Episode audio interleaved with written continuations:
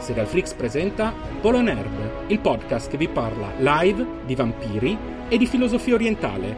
Speciale live, polarità inverse, Helsing e Avatar di Lester Bender.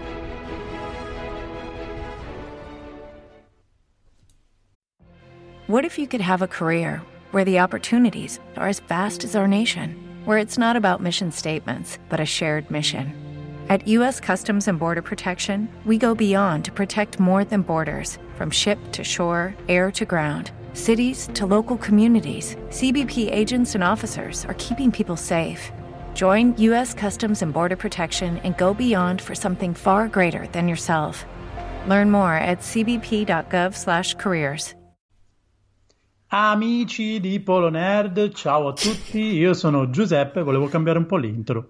Cos, cos, cos, cos'era? Era molto televisivo. Eh, Era molto inquietante. Con la, con la eh, non... eh, ho capito, è brutto dire sempre bentornati su Polo no, Nerd. Hai, hai ragione, ma quell'amici quasi cantato mi ha fatto quasi un po', sembrava un po' da tu, assassino. una nota, fai sempre questa... hai ragione, hai ragione. Ehm, vabbè, finisci di presentarti però. sì, no, sono Giuseppe, come probabilmente già saprete, e insieme a me c'è il Corrompiballe di Sergio. Ciao a tutti in questa nuova diretta, ciao a quelli che sono collegati in questo momento con noi, quindi a Ettore, Alessia, Chiara, Vale, tu, Sabrina, Raffaele. assolutamente, Raffaele e tutti gli altri. Ciao, benvenuti. Eh, nuovo esperimento per certi versi?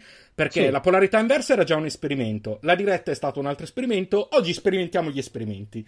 Sì, ovviamente abbiamo fatto tesoro dei vostri feedback di entrambe le, le, esperienze, vi sono piaciute le polarità inverse, vi era piaciuta la diretta e, e quindi ne abbiamo approfittato, abbiamo detto perché non, fare, non, non unire entrambi, perché non fare una fusion, una fusione alla Dragon Ball. Esatto, l'idea soprattutto è Mm, ci piace l'immagine di voi che ci state ascoltando in diretta, oltre che ovviamente ci ascolterà dopo, ma chi ci ascolta in diretta in questo momento che possa farci domande man mano che parliamo degli argomenti eh, e quindi non soltanto avere le curiosità reciproche eh, che abbiamo avuto già nella prima polarità inversa, ma anche avere curiosità in più che arrivino dai nostri ascoltatori. Quindi vediamo come funziona, se funzionerà ancora si ripeterà. Mm-hmm.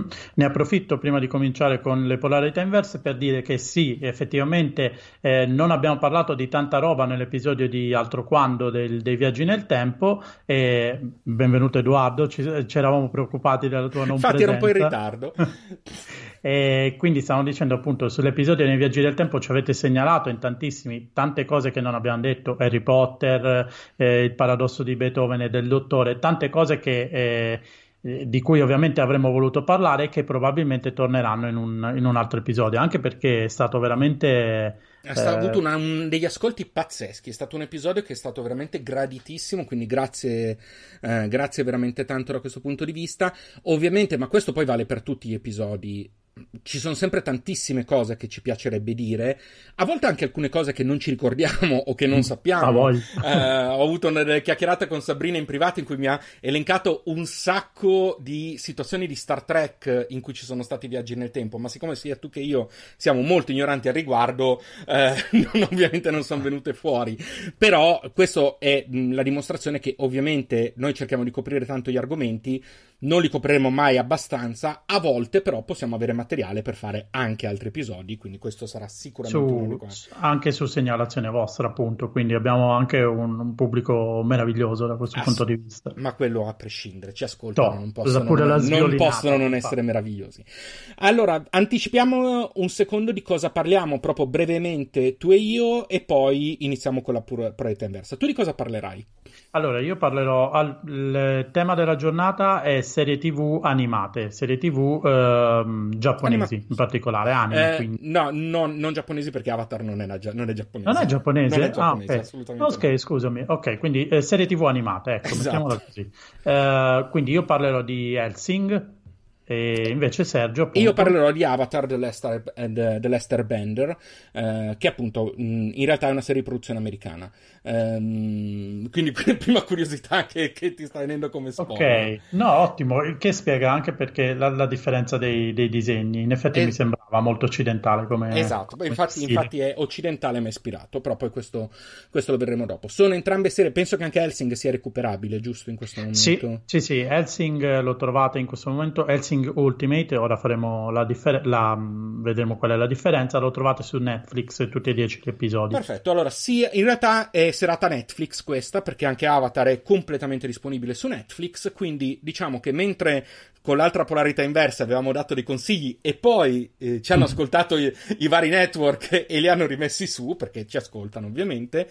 Stavolta ci portiamo avanti, quindi sono tutte cose già disponibili. Eh, okay. a questo punto io lascerei la parola a te Giuseppe e inizierei a chiederti di parlarmi di Helsing dato che io non ne so assolutamente niente. Ok, andiamo intanto lì a Netflix per la pubblicità oppure... Oh, a me basta che mi sconti un po' l'abbonamento e sono a posto. Eh, uh, allora, no, iniziamo a parlare di cose storie e sono due volte. Eh, Parliamo di Helsing. Helsing, eh, tra l'altro, io faccio sempre questa figura. Ora capirete che è un'altra serie alla, alla Hannibal dove scorrono fiumi di sangue. E saluto mia madre che ci starà ascoltando e che probabilmente avrà un'idea di me completamente deviata. Continuo a ripetere: Giuseppe Capuano. Mm, sì, la batto bene, così sapete chi dovete andare a prendere.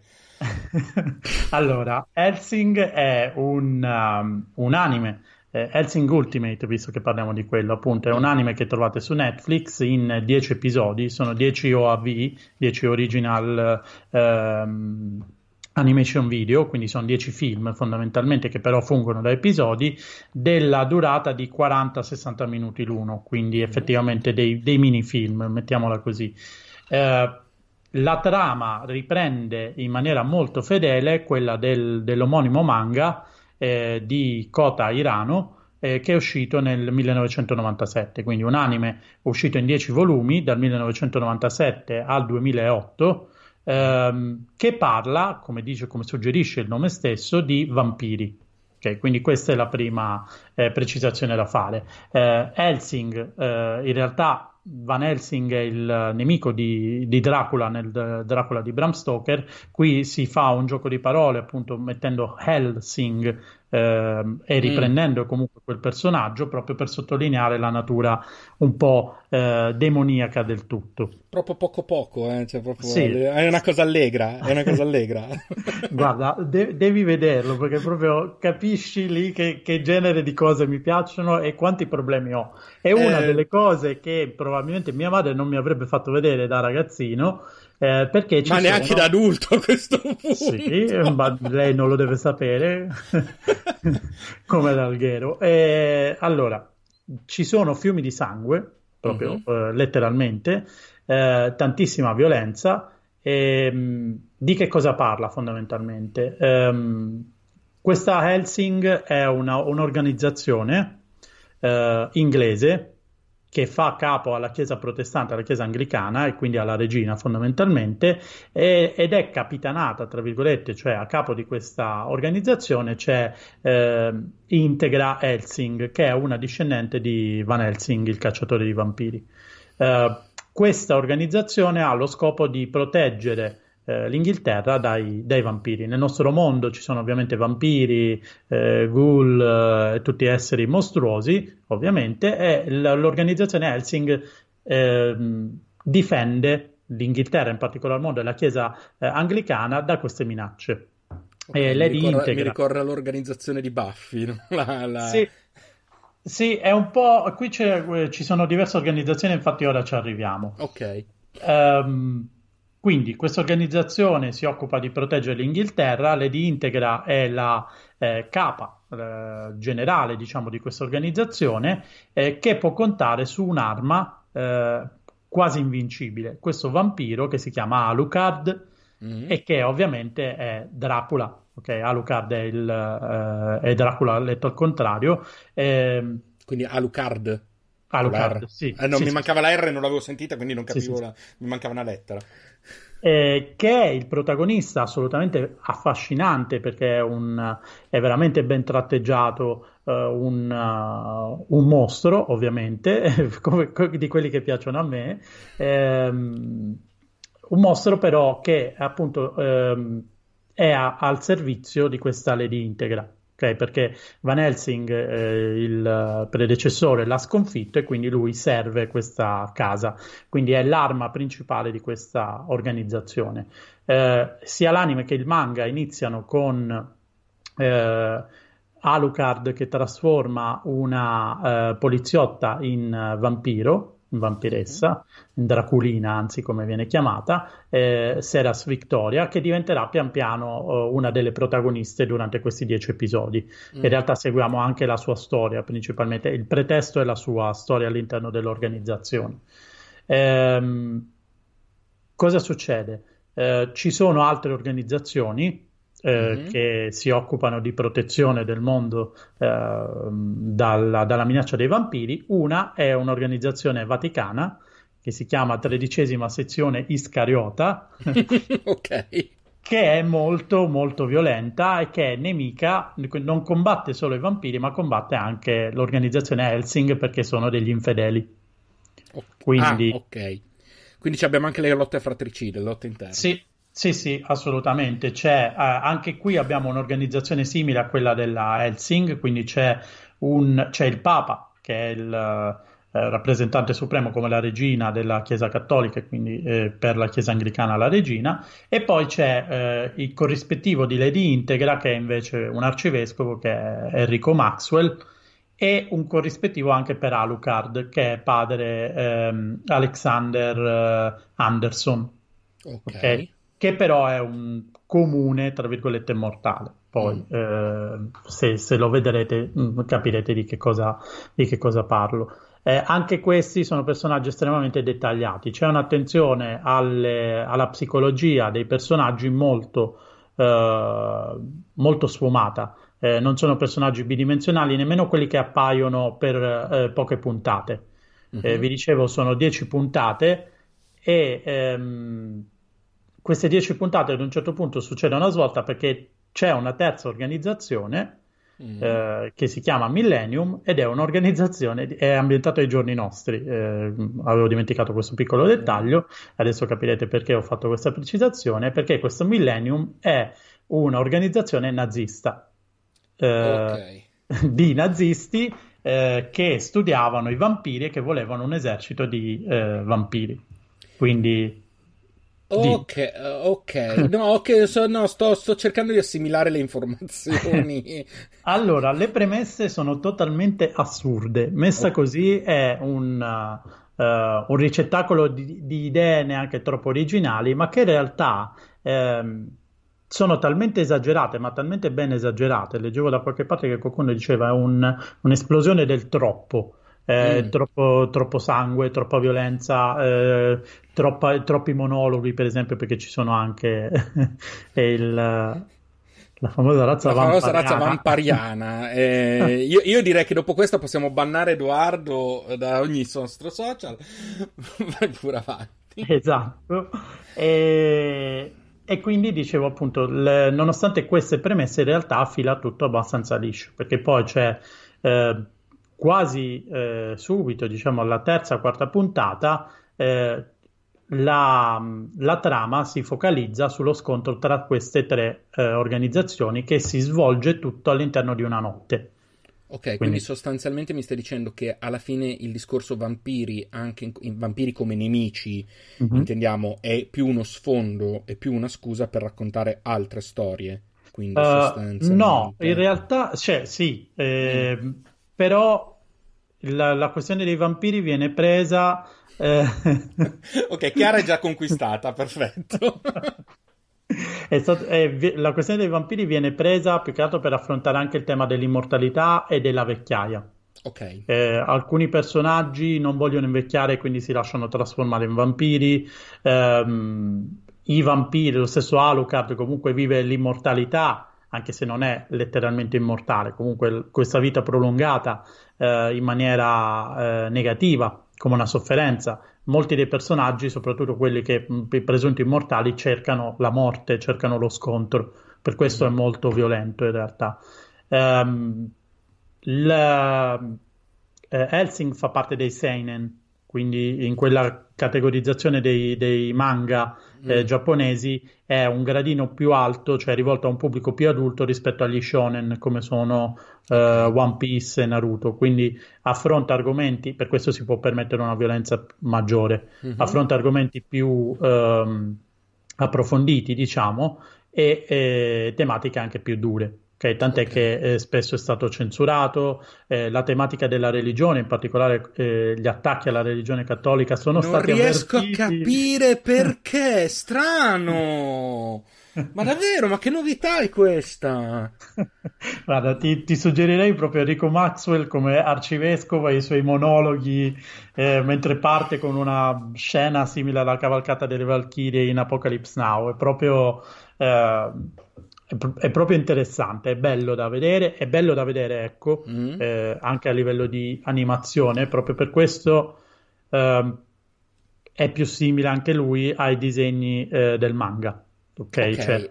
E qui ti faccio io una prima, una prima, domanda, nel senso che ovviamente a livello generale mh, l'animazione giapponese, pur essendo molto eh, legata propri, al proprio singolo autore, ai propri singoli autori, ha delle scuole o comunque delle correnti abbastanza nette, no? Abbiamo eh, situazioni più iperrealistiche, situazioni più all'estremi, situazioni ehm, addirittura esagerate, proprio come, come, rappresentazione grafica o come linee cinetiche, come modo di, eh, di rappresentare. In Helsing che tipo di, eh, di, grafica abbiamo? O in Helsing Ultimate, visto che stiamo parlando di questo?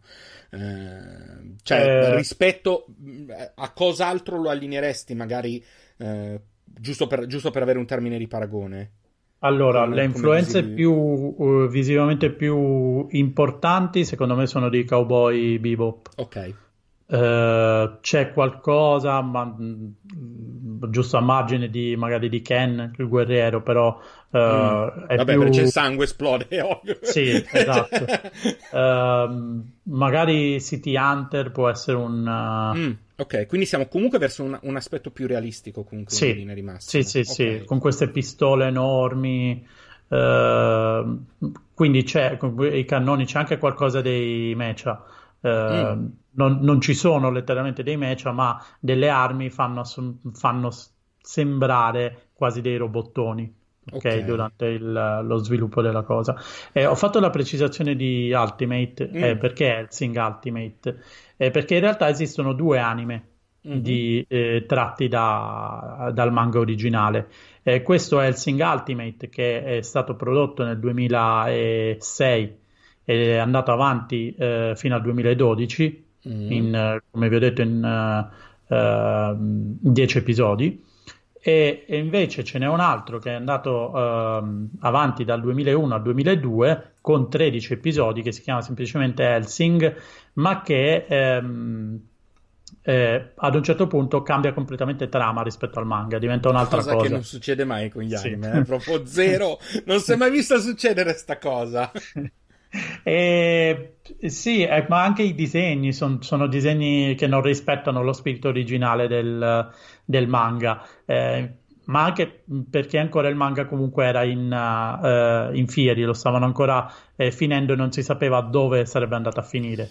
Ok, eh, a questo, parare. questo vuol dire che, ehm, perché effettivamente questo non te l'ho chiesto, la storia, ehm, l'autore della storia sì. eh, è lo stesso sia del manga che, della, de, che l'adattamento anime, eh, di, di, entrambi gli anime, o, mh, mm, e quindi questo discorso che mi stai dicendo è, eh, siccome neanche lui sapeva dove sarebbe andato a parare, allora poi ha cambiato direzione, cioè... Mh, mm, Uh, allora, sul, uh, sul, primo non ne sono sicuro, sul okay. secondo, quindi su Helsing Ultimate, quello di cui stiamo parlando, sicuramente lui ci ha messo bocca. Okay. Uh, si vede nei disegni, si vede nello sviluppo della trama e nei dialoghi che riprendono comunque quasi fedelmente il, eh, il manga originale. c'è un bellissimo comparto sonoro. Mm. con una, um, diversi pezzi orchestrali registrati live okay. eh, con un'orchestra, non mi ricordo di dove, ma comunque forse di Varsavia, comunque europea.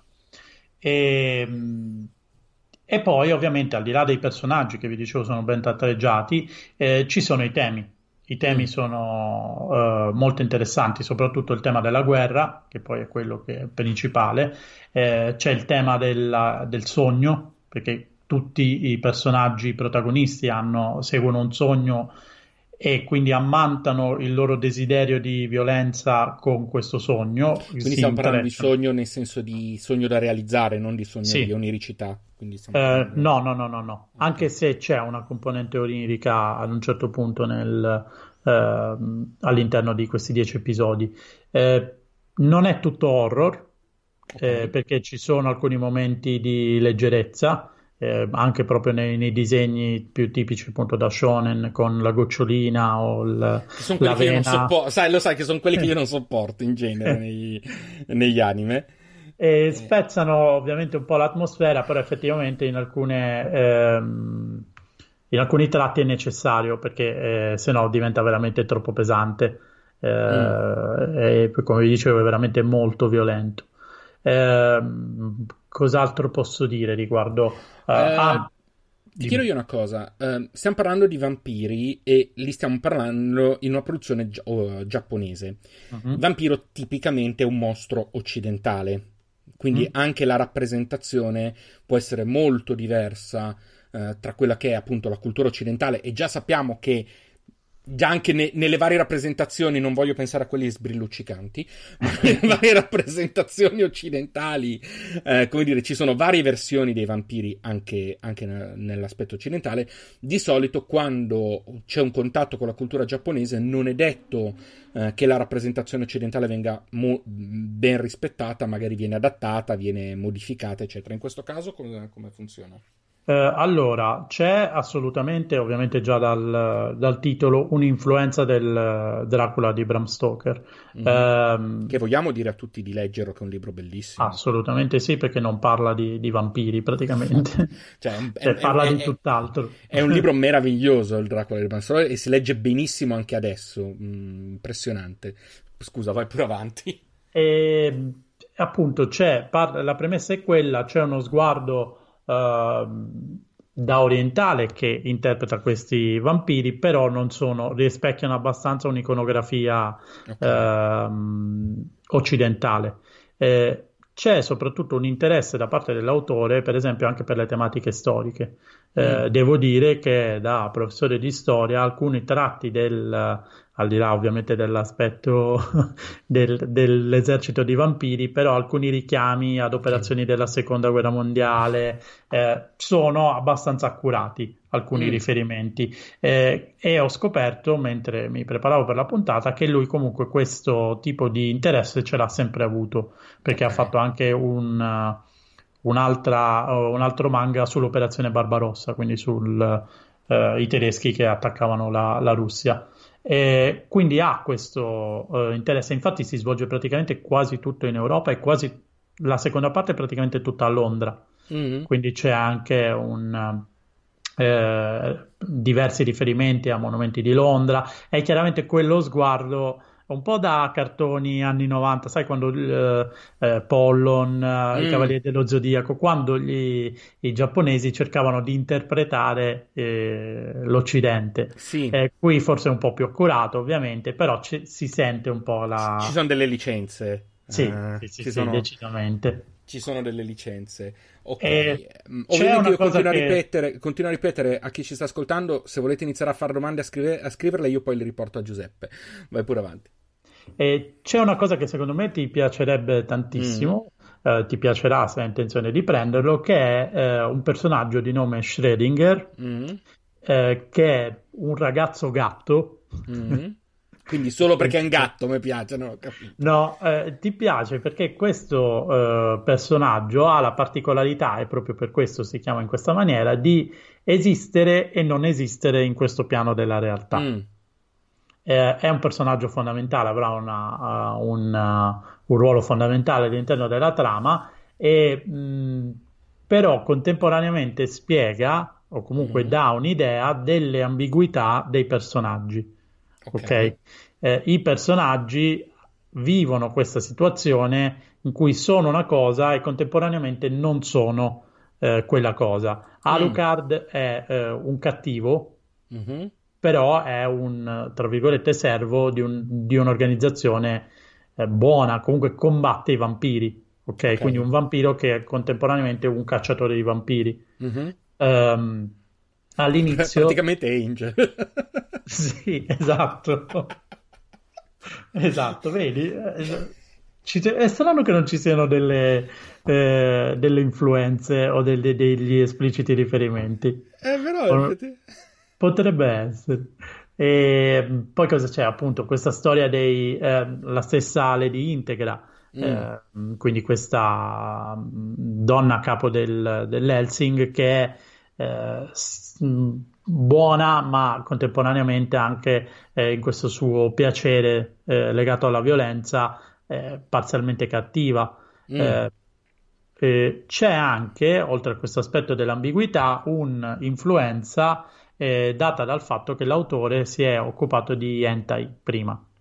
Ok. Eh, okay. Nel senso che non ci sono ovviamente scene, di, eh, scene particolarmente eh, osè, mm-hmm. come, come, mi sento pruriginose, quando, mali, mal, maliziose no, eh, pruriginose, esatto, eh, ma eh, c'è però un po' di ehm, eh, sottolinea insomma in qualche, eh, in qualche scena eh, il piacere anche quasi fisico della guerra e della violenza. Mm. Alcune cose sono un po', al- alcuni passaggi sono un po' ambigui. Mm. Io avrei evitato di farli, però stiamo parlando di un. Ehm, per esempio, uno dei mercenari del, degli a, soldati dall'Helsing dà una pacca sul sedere alla vampira Mm. Eh, sul momento ovviamente non succede niente, poi lei gliela fa pagare in un altro modo, eh, però insomma era una cosa che ti potevi permettere nel cos'era, 2008 mi sì, sembra. diciamo che adesso te ne accorgi, te ne accorgi di più. Sì, esatto, ci, ci mm. presti più, più, attenzione. Eh, è chiaramente un, uh, un'opera di, di, di un uomo, si vede in alcuni passaggi eh, soprattutto nel, nei disegni delle... però questa è una cosa del tutto giapponese, sì, non, non, me la sento di, di, infilarmi in questo... No, no, no, diciamo, diciamo che dovremmo iniziare ad esplorare la cultura giapponese eh, e la rappresentazione femminile della cultura giapponese e non avremmo abbastanza ore a disposizione neanche nel nostro piano di hosting, quindi direi che non è il caso. Infatti, poi ci, ci torneremo su, magari su una seconda puntata di ehm, donne e eh, fumetti. Di, di, di, donne e fumetti, uh, mm. sì, sì, assolutamente. Ehm, ok, che cosa di preciso ti ha colpito di più di questa serie? Mm-hmm. Allora, eh, considera che io il manga mm.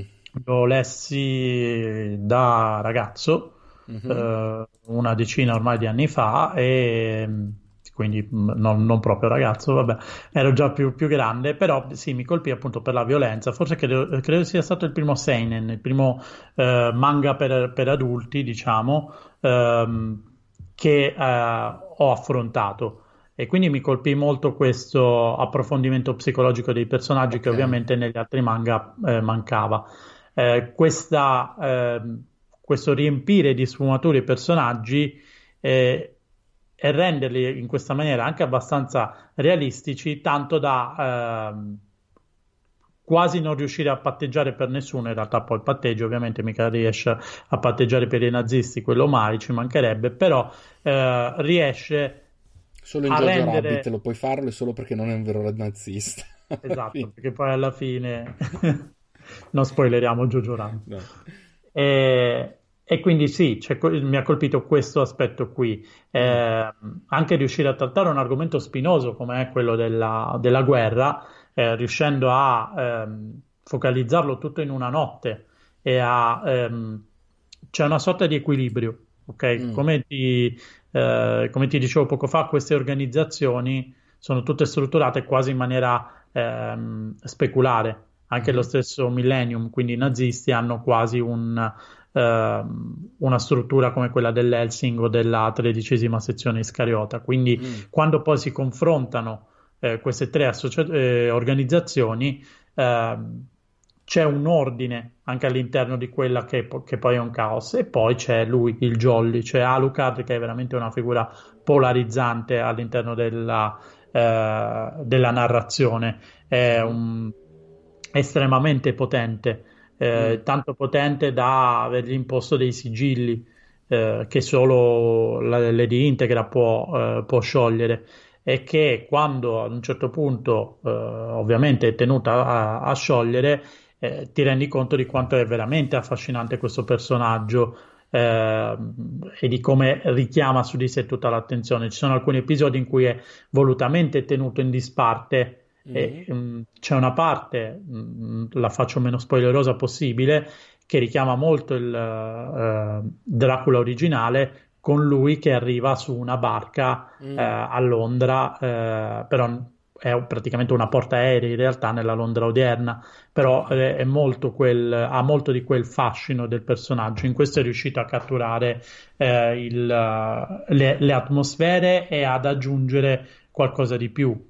Mm-hmm. Uh, anche rispetto al personaggio di, di Stoker. Senti, sulla, sul finale come siamo messi? Nel senso, al solito, quando abbiamo una serie che può essere animata o meno, eh, anche, anche, anche, soprattutto a volte con, con, le serie giapponesi, non è detto che il finale sia da un punto di vista eh, compiuto, e a volte eh, se ehm, come si dice se non è compiuto eh, se è compiuto però non è detto che sia pagante o chiaro ehm, in questo caso come siamo messi Intanto allora di Chiara. sì il finale eh, regge regge bene ehm, diciamo che chiude eh, tutte le, le storyline aperte quindi tutte le, le, le trame aperte eh, forse eh, è un po' frettoloso perché arriva eh, nella, nell'ultima puntata, mm-hmm. eh, chiaramente, ovviamente essendo il finale, però eh, senza una costruzione ben fatta. Nel senso, poi all'ultimo gli eventi corrono mm. Eh, come se non avessero avuto il tempo, ma in realtà eh, proprio perché la seconda parte della stagione scusa, sì, della stagione è concentrata solo sullo scontro a Londra, eh, alcuni monologhi, e in questo magari rispondo anche eh, sì, sì, poi alla poi la leggo, leggo, poi la domanda per, per, chi ci ascolta. Alcuni monologhi sono uh, uh, ripetitivi e lunghi. Okay. Uh, in particolare quelli del maggiore, che è il, il capo del, dei nazisti, tende ad essere abbastanza prolisso eh, e, e, a ripetersi. Che poi comunque questa distribuzione dei tempi è una cosa che ho notato anche in altri anime, eh, cioè questo, questo, magari stacco tra una prima parte molto lenta e molto di costruzione, a volte fin troppo, e una seconda parte in cui sembra precipitare il mondo. Eh, non, non, è la prima volta che mi, mi capita di percepirlo o di leggerlo. Mm, dicevamo che Chiara eh, ha rotto il ghiaccio chiedendo questo. Eh, visto che avete giustamente parlato delle cose buone di Helsing, allora eh, chiede se ehm, tu cambieresti comunque qualcosa pur essendo un estimatore? Uh, sì, sicuramente cambierei appunto questa cosa dei monologhi, eh, più che altro la loro ridondanza. Eh, I monologhi sono importanti proprio perché danno l'idea dei personaggi. Quasi tutti i personaggi principali hanno un monologo eh, che rivela effettivamente aspetti fondamentali loro, della loro psiche. Eh, in particolare quelli del maggiore, eh, sono ripetitivi. Mm. Eh, ripetono poi tendenzialmente le stesse cose. Eh, lui è un personaggio ben caratterizzato, però poi eh, rischia di eh, rimanere chiuso nello stereotipo del eh, cattivo con la risata malefica. con pochissimo da dire, mentre in realtà poi man mano che si approfondisce eh, si capisce, però devi andare a scavare appunto sotto sti eh, paroloni, cioè alla fine questi, ehm, eh, questi episodi che durano appunto tra i 40 e i 60 minuti potevano essere anche accorciati, soprattutto quelli di 60 minuti dove eh, gli ultimi 5 sono di monologo del, del, maggiore. È l'unico personaggio con cui avviene questo o anche, con, eh, o anche in altri? Uh, ci sono personaggi molto loquaci, Enrico Maxwell, l'arcivescovo, il capo della tredicesima uh, sezione Iscariota, è anche lui molto uh, prolisso, non quanto il maggiore, e tende a ripetersi di meno. Questo okay. sì, quindi sì. riesce a fartela abbastanza passare. Senti, una curiosità sull'adattamento. Um, visto che siamo su Netflix, quindi il punto di domanda ci può essere. Um, allora, anzitutto non è detto che su Netflix siano in, doppiati in italiano, questo ha doppiaggio in italiano? Mm, sì. Io l'ho okay. visto in lingua, ma dovrebbe essere doppiato in italiano, Quindi, se non ricordo male. Ok, sai com'è il doppiaggio italiano? mm, no, ma ne ho letto bene. Ah, ok, quindi non è stato fatto dall'innominabile. Quindi. No, non credo, no, no, no, no, anche perché i sottotitoli eh, erano per fortuna firmati nelle, mm. nelle, varie puntate e si, alternano, si alternavano due traduttori. Eh, okay. di, qualche, di, qualche, traduzione non sono particolarmente convinto, però. Ehm, però. Eh, di, di, qualche appunto parola non sono particolarmente convinto, però non conosco il giapponese proprio per il fatto che sembravano ripetitive o sembravano un po' um, fuori luogo non sono molto sicuro che, che, ci stessero, però magari ci stavano ed era semplicemente eh, un, uh, un, ripetersi oppure un, un, modo per dare a quel personaggio eh, qualche caratteristica particolare. Ok, eh, in, Costanza chiede se è mai passato in Italia. Allora, ovviamente dicevamo prima che adesso è su Netflix, ma immagino che sia anche, si riferisca anche proprio a passaggio, diciamo, più pubblico rispetto a Netflix. Eh, credo che, sì, che qual- che qualche rete generalista l'abbia passato. Se mm. for- non vorrei azzardare, forse MTV. Mm. Uh, però mh, mm, onestamente una, non è lo una so. Zardata, cioè nel senso sì, è... sì, sì, sì, io non, non lo so, non, non, l'ho conosciuto per eh, a differenza di Berserk, per esempio, che, che, ho conosciuto perché l'ho visto su Italia 1, eh, Helsing invece non, uh, l'ho preso da me, non, Uh, non, non, posso dirlo onestamente con certezza. Mm. Poi magari lo cerco mentre tu uh, parli di, di, Avatar due minuti. Ok, okay. C'è, um... c'è, giusto una precisazione che devo sì. fare sulla, eh, sull'animazione, nel senso sì. che ci sono tre studi di animazione che si sono occupati di eh, Helsing Ultimate. Mm-hmm. Eh, ciascuno si è occupato di diversi episodi, quindi i primi tre sono affidati a una, i primi quattro, scusate, a una casa di animazione eh, dal quinto al settimo mi sembra una seconda ehm, ehm, casa di animazione e la terza invece eh, anche quello per eh, un ulteriore ehm, studio, studio di animazione. In realtà poi questa differenza non si nota poi tantissimo, è mm. abbastanza omogenea come, eh, come animazione, almeno nei fumetti. Ok. E, e nel, scusate, nel, nelle animazioni. Punto. Ok. Ok, a chi lo consiglieresti? Uh, a chi... Uh, ecco, è... scusa, prima che tu mi risponda, Edoardo ci aggiunge che in realtà non è mai passato sulle reti televisive, ma la prima piattaforma ad averlo usato è stata Vivid. Ok, perfetto, grazie Edoardo. Vivid è che è il, un punto di riferimento per tutti gli appassionati di anime. Di animazione in Italia, sì, sì, sì, sì assolutamente. Appunto, dicevo, a chi lo, a chi lo consiglieresti? Uh, lo consiglierei a chi uh, non si lascia spaventare da uh, questo pretesto così strambo di trovare vampiri e nazisti e una nona crociata di integralisti cattolici pronti a, a, distruggere le forze del male e le forze anglicane, perché c'è anche questo. E... Perché non fare un unico, un unico sterminio qua e là? E poi a chi piace la violenza catartica, nel senso che vederla eh, riesce a eh, evitare che, che, ci siano sfoghi nel, nel mondo reale, e mettiamola così. Ok, sì, se continuiamo eh, tutti a ripreavvisi. Eh, vi, vivo solo per un motivo. Certo. Vai, vai. e, ehm, e poi sì, a chi piacciono insomma queste tematiche un po' più adulte, quindi il tema della guerra, eh, il tema dell'uomo all'interno della guerra, eh, la questione della caducità della vita, eh, anche messa mh, al confronto con eh, dinamiche soprannaturali, anche se poi non c'è in realtà eh, un, um, un, domandarsi.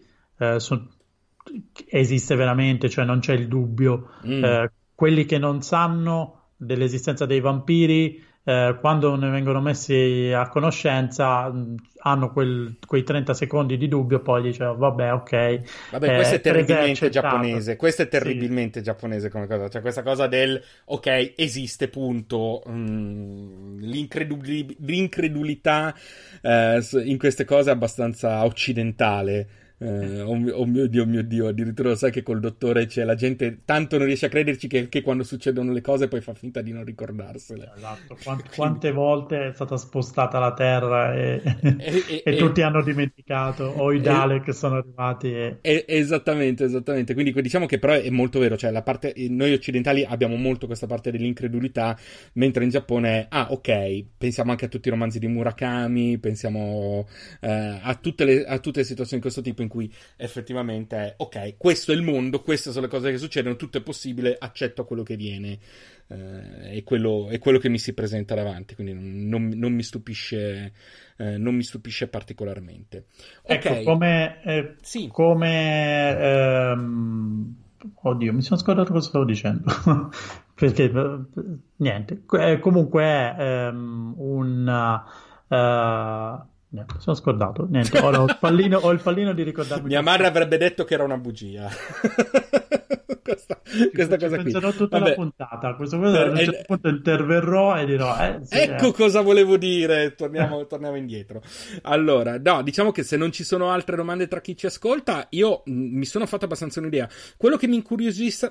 Mi incuriosiva. Ho pensato. Eh? Vai, vai, vai, dillo. allora, no, è come volevo dire questo. Come nel eh, nelle migliori eh, scelte di mh, fantascientifico, comunque quando si tratta del soprannaturale, pre- è un pretesto per affrontare in realtà da un altro punto di vista l'umanità. Ok, mm-hmm, quindi certo. eh, poi c'è chi ce la fa eh, in maniera convincente, c'è chi invece si accontenta del soprannaturale come feticcio e, e pace. Qui invece soprannaturale è appunto un pretesto per affrontare il, il discorso dell'umanità eh, l'uomo eh, non di fronte a qualcosa di soprannaturale, ma di fronte a, eh, alla violenza, per esempio, quindi alla guerra, eh, ma anche di fronte al, al ve l'ho detto, alla vecchiaia, eh, al, um, al, piacere che può derivare dalla violenza mm-hmm. o al dispiacere che può derivare dalla violenza, eh, empatia, quindi queste, queste, tematiche qui, ecco, ora mi, mi, era, mi è okay. tornato il filo. Che mi sembra una degna chiosa dell'insieme. Io appunto... Quente... Eh, ci, sono pure i miei, ci sono pure i miei alunni. Aia, si è rovinato adesso. E, no, tra l'altro quello appunto che mi incuriosiva era appunto, ed era, ed era relativo alla domanda che ti avevo fatto prima, era proprio questo utilizzo o meno dei mostri ehm, come sfondo invece che come, ehm, che come trama portante. Perché se, se ci fai caso è una cosa che succede molto spesso anche lo stesso The Walking Dead, fumetto più che, eh, più che cosa, utilizzano un'ambientazione per poi andare a scavare nei meandri dell'umanità. Mm, l'avevamo visto sì, appunto, sì, ma infatti lì, lì, funziona nel, nel, fumetto è il problema invece della serie televisiva. Esatto, esatto. Invece si accontenta di mostrare questa cosa e non non approfondire l'aspetto umano. Eh, ne approfitto per dire ai miei studenti ovviamente di non andare a guardare questo uh, anime che non è... Quando avrete 18 anni andate a vederlo e poi dite me l'ha consigliato il professore. Non ah, sì, qui siamo in, uh, in, incidente diplomatico, meraviglioso tutto ciò. Va benissimo. Um, ok, se appunto non ci sono altre domande tra chi ci ascolta, io mh, mm, devo dire sono sicuramente incuriosito e metterò nella mia lista, um, sicuramente lunghissima che tu ben conosci, la, la possibilità di vederlo. Uh, ricordiamolo, è su Netflix sia in lingua originale sia doppiato quindi stiamo parlando di non più di 10 ore di visione, giusto? Sì, esatto, come, sì, sì. Come cosa. Perfetto. È abbastanza agevole, dai, si può, si può fare. Sì, sì, non sì. per i miei studenti che hanno compito la prossima settimana, ovviamente. ovviamente adesso poi controlliamo tutti quelli che sono in linea e poi eh, eventualmente interrogare direttamente. Va bene, allora a questo punto facciamo cambio palla? Cambio... Sì. Va benissimo. Sta a te, che cosa, di che cosa mi parli oggi? Ti Sergio? parlo di... Eh, e qui è tutta colpa di Costanza, che ovviamente online sappiate che è colpa sua se ve ne parlo, che è eh, Avatar The Lester Bender, che mh, in italiano è stato adattato anche come Avatar la leggenda di Ang, eh, ma il titolo in italiano mi fa schifo, quindi continuo a chiamarlo Avatar The Lester Bender. E la prima, mh, diamo un paio di informazioni produttive prima di spiegare che cos'è. Uh, la prima sorpresa l'hai avuta tu prima, ovvero Avatar non è un anime, o meglio, potrebbe essere indicato come anime se volessimo t- considerare anime qualcosa anche di ispirazione orientale. Ma mm. uh, Avatar è una serie uh, di produzione assolutamente americana, mm-hmm. prodotto per Nickelodeon. Mm, mm okay, il famoso canale di... Esatto. Ehm, per ragazzi, americano. Esattamente andato in onda eh, negli Stati Uniti dal febbraio 2005 al luglio 2008. Ok. okay. I creatori eh, sono Michael Dante Di Martino e Brian Konietzko, che, hanno, non, che, sono autori che hanno fatto anche parecchie altre cose, ma una curiosità che prima ti dico e che secondo me ti farà accendere una prima lampadina è che alla prima stagione ha partecipato un certo Dave Filoni. Uh, uno, uno sconosciuto che proprio in questi giorni non... Esatto, infatti la prima cosa che ho fatto quando ho iniziato a vedere i titoli di coda è mandare un messaggio a Costanza dicendo ma c'è dei filoni! allora, uh, chi è dei filoni? Dei filoni, cioè. per chi non lo sapesse, è sostanzialmente la grande mente che sta dietro tutto quello che possiamo chiamare l'universo espanso di Star Wars al di fuori della, dei, dei film sostanzialmente. Mm-hmm. C'è la sua mano di successo.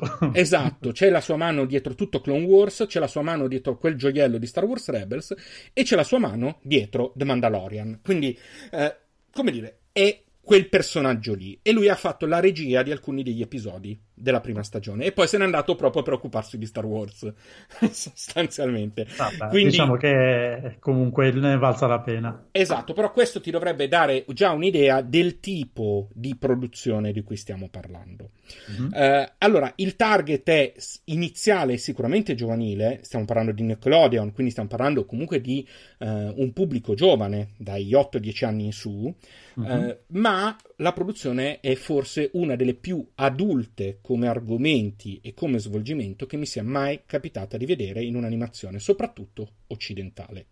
Mm. Uh, partiamo dal, um, dalla trama. Um, Avatar si svolge in un mondo immaginario, quindi non è la Terra, uh, in cui ci sono quattro popolazioni diverse.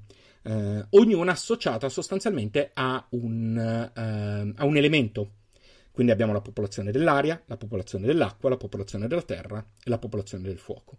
Eh, e ognuna di queste eh, vive comunque in una situazione che le rappresenta molto.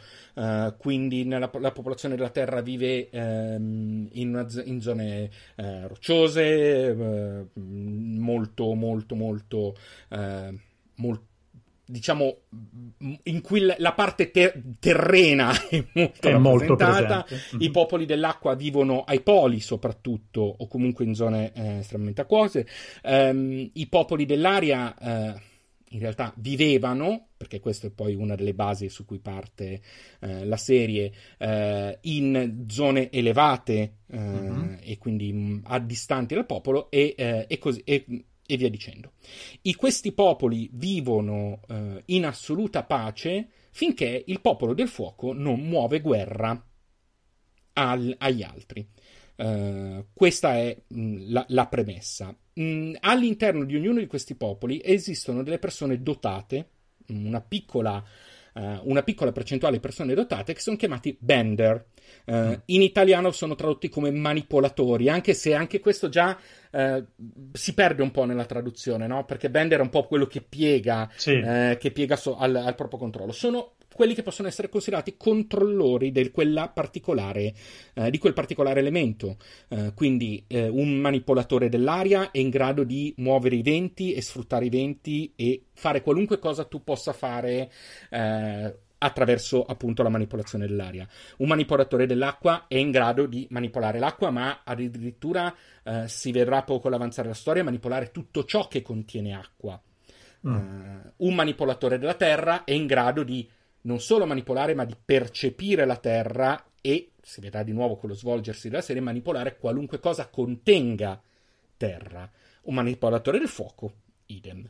Mm-hmm. L'avatar mh, mm, è un personaggio, ne ce n'è uno per ogni, eh, non vorrei dire generazione perché poi sembra baffo, diciamo che ne può esistere uno soltanto contemporaneamente, un po' come il Buddha, mm, si mm. ispira pesantemente al concetto del Buddha, eh, ed è l'unico essere vivente in grado di manipolare tutti gli elementi. Uh, e il suo ruolo è letteralmente quello di mantenere la pace, di mantenere comunque uh, il controllo. Cento anni prima dell'inizio del primo episodio, le terre del fuoco uh, muovono guerra nei confronti delle, delle, altre terre. L'avatar, che viene, è stato rivelato da poco ed è un ragazzino di 12 anni, un manipolatore dell'aria di, di 12 anni, sparisce non se ne sa più nulla e quindi in quei cento anni la Terra del Fuoco eh, finisce, ehm, finisce, per sostanzialmente muovere guerra a buona parte delle popolazioni e a, e a schiavizzarle in molti casi. Mm. Tant'è che le, alcune popolazioni vengono letteralmente sterminate, eh, i manipolatori dell'aria eh, vengono letteralmente sterminati, non ce ne sono più. Da qui The Lester Bender. Uh-huh eh, l'avatar titolo, è sì. l'ultimo manipolatore dell'aria. Eh, ma anche le popolazioni dell'acqua sono in buona parte ridotte all'osso eh, o comunque ridotte parzialmente in schiavitù o, o, o, schiavizz- o, appunto schiavizzate, le popolazioni della Terra si stanno difendendo, ma sono le ultime che potrebbero, mh, mm, che potrebbero cadere. Cento anni dopo, una coppia di ragazzi un pochino più grandi trovano eh, chiuso nel ghiaccio l'avatar. Mm. Eh, non si sa subito perché, è una cosa che si, che si scoprirà dopo. E sostanzialmente la base di partenza della storia è questo ragazzo di 12 anni si risveglia 100 anni dopo, scoprendo che l'intera sua popolazione è stata sterminata e avendo sulle sue spalle il compito di cercare di riportare il mondo in pace. Quindi di sconfiggere la popolazione del fuoco, di imparare il controllo di tutte le altre, di tutti gli altri elementi, perché è una cosa che impara, non è innata, mm. e nel frattempo cercare di trovare il modo di sconfiggere, mm, di sconfiggere la popolazione del fuoco e di riportare la pace.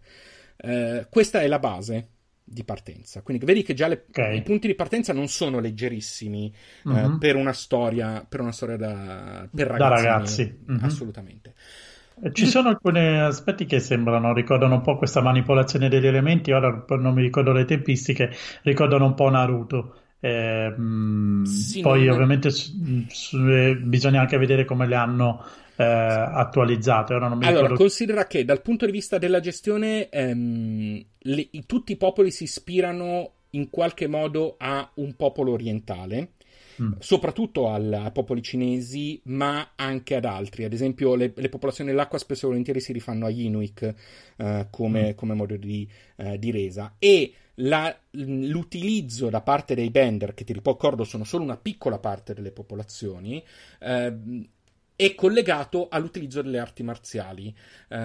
quindi, come dire, anche da questo punto di vista la lotta si mischia all'arte marziale, si, si mischia alla filosofia e ognuno degli, dei, dei, singoli bender, dei, a seconda della popolazione a cui appartiene, ha uno stile di lotta diverso. Quindi, ad esempio, mm. eh, i manipolatori dell'acqua si ispirano al Tai Chi e via dicendo eh, in questo modo. In teoria, in origine, la popolazione del fuoco doveva ispirarsi molto al Giappone, eh, poi per scelte di correttezza hanno preferito un po' smorzare per non far, far comparire quelli che per una lunga parte de, de, de, delle stagioni dovrebbero essere i cattivi, I cattivi. come mm-hmm. localizzati mh, mm, esplicitamente. Cos'ha di bello e di importante questa serie? Ha una scrittura dei personaggi che fa crescere ogni singolo personaggio in tre stagioni eh, in maniera naturale, tridimensionale e approfondita. Tutti i personaggi hanno un arco di crescita, di prova, eh, di tentazione, di caduta e di risalita. Nessun, ripeto, nessun personaggio è bianco o nero. Né i positivi, che hanno dei lati oscuri che devono imparare ad affrontare, né i negativi, tranne un paio che però hanno motivi per essere eh, completamente negativi, quindi mh, mm, c'è un motivo per cui lo sono. Uh-huh. Eh, anche i negativi hanno comunque una strada da percorrere, delle motivazioni o della redenzione da fare. Mm. Quindi tutto il percorso è in quella direzione e si affrontano tematiche veramente pesanti perché, come ti ho detto, si, si parla di genocidio, si parla di guerra, uh, si parla di imperialismo, uh, si parla uh, del, del superare gli ostacoli che la società ci mette davanti. Uh, si parla di femminismo. Ci sono mm. una marea di personaggi femminili molto forti e molto tridimensionali. Si parla del trovare il tuo ruolo nel mondo indipendentemente dal ruolo che il mondo vorrebbe tu avessi. Che, che, il mondo vor- vorrebbe tu avessi. Mm. Ok, quindi in cui si inserisce poi magari il, il perché per un pubblico di ragazzi eh, pensato inizialmente, magari proprio perché leggo anche dal, dai commenti di Ettore, sì, anzi, di Francesca e di Costanza che si sec- parla di un viaggio della maturità, quindi comunque di, di personaggi, come dicevi tu, che evolvono. E, da quello che vedo e dai commenti appunto sia di Ettore, di Francesca e di Costanza c'è un, una questione legata al doppiaggio. E sì, allora il, doppiaggio, allora il doppiaggio italiano non è male, ma ci sono delle scelte opinabili. Mm. Uh, io l'ho seguito in italiano, mh, mm, ma più che altro per, per comodità, mm-hmm. perché volevo seguirlo bene in, in alcuni momenti. Uh, ad esempio, c'è, un, c'è un, una situazione in cui c'è un personaggio che è femminile, ma molto grezzo, molto robusto, cioè è una donna molto grezza, molto robusta, quasi, uh, sì, diciamo, non sicuramente il personaggio più femminile che ti possa venire in mente, in italiano è stata doppiata da un uomo.